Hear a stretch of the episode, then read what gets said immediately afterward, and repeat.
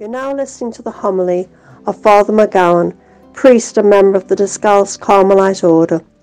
The service is provided by the Lectio Divina team, part of the LOV Verbum Dei ministry, who invite you all to share this reflection and their love for the Word of God. The Gospel the, is the good news of salvation for mankind, that salvation is only through Jesus Christ, as Peter said, Lord, to whom shall we go? You alone have the words of eternal life.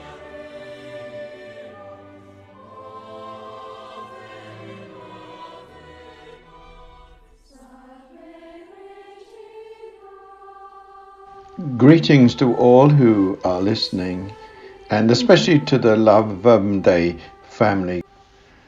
The Gospel is taken from Luke chapter 6, verses 17, 20 to 26.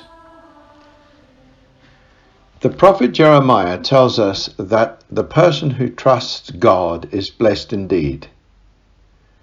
But how difficult it is to trust, even God, and perhaps especially God. When we were children, we learnt to trust our parents.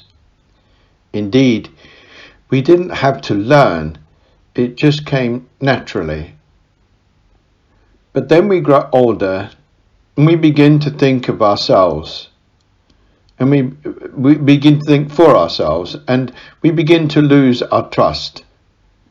And some people grow up not trusting anybody, not their parents, their closest friends, and certainly not God. It is one thing to trust as a child. It's easy. But it is another thing to trust as an adult. We are called to trust God like a child trusts its parents. How easy it is to say that, but how difficult to do. The Gospel today is a case in point. We are asked to follow Jesus' teaching. He gives us four lessons of life. The problem is they are challenging they contradict the values of our secular and materialistic world. Take the first one. How happy are you who are poor? Yours is the kingdom of God. You see what I mean? Jesus is saying that it is a blessing to be poor. But the world we live in says it is a blessing to be rich. Take the next one. Happy are you who are hungry now, you shall be satisfied. Who wants to be hungry? We would choose to, who would choose to be hungry? Yet Jesus says the hungry are happy. Then the third lesson.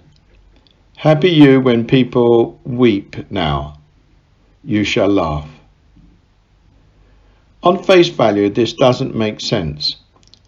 But it is the last lesson that is the most contradictory to our modern society. Happy are you when people hate you, drive you out, abuse you, denounce your name as criminal on account of the Son of Man.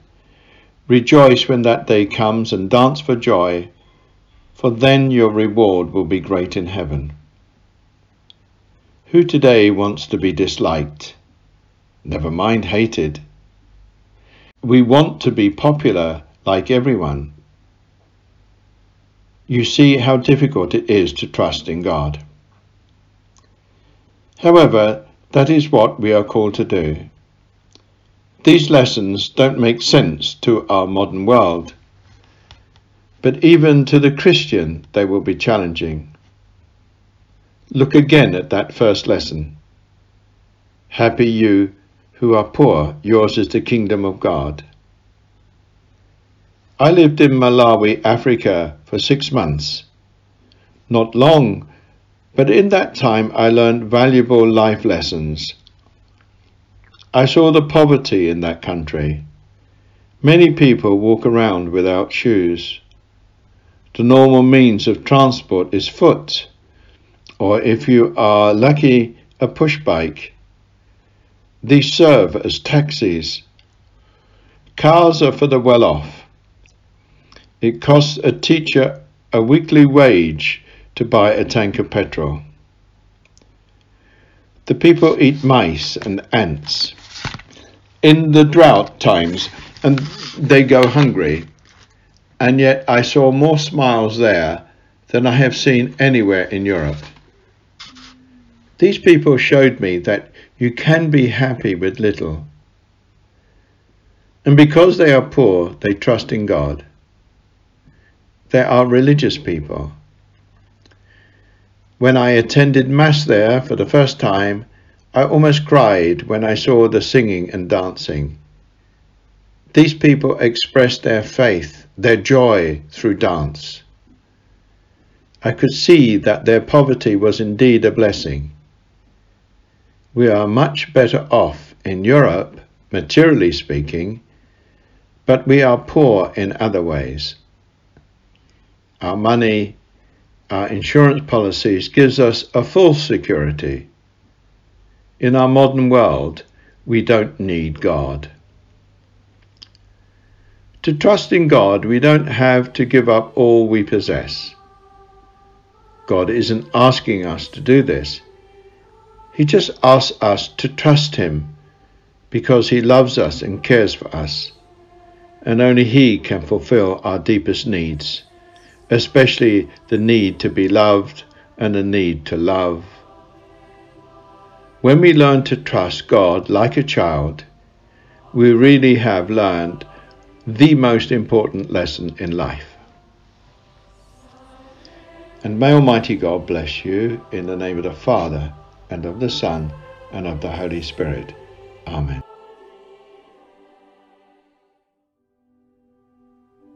The Lectio Divina team hopes that this homily has helped you to deeply welcome the Word of God and gave you the strength to put the Word into practice where you are.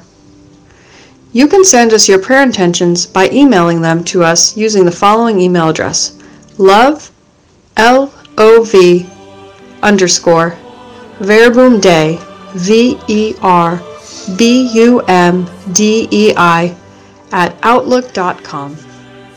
The Tuesday and Wednesday prayer groups gathering respective, respectively at 7 p.m. and 6 p.m. UK time will pray particularly for these prayer intentions. If this homily has enlightened or touched you in any way, please share it with your relatives, friends, community, and on your social media. Have a blessed week.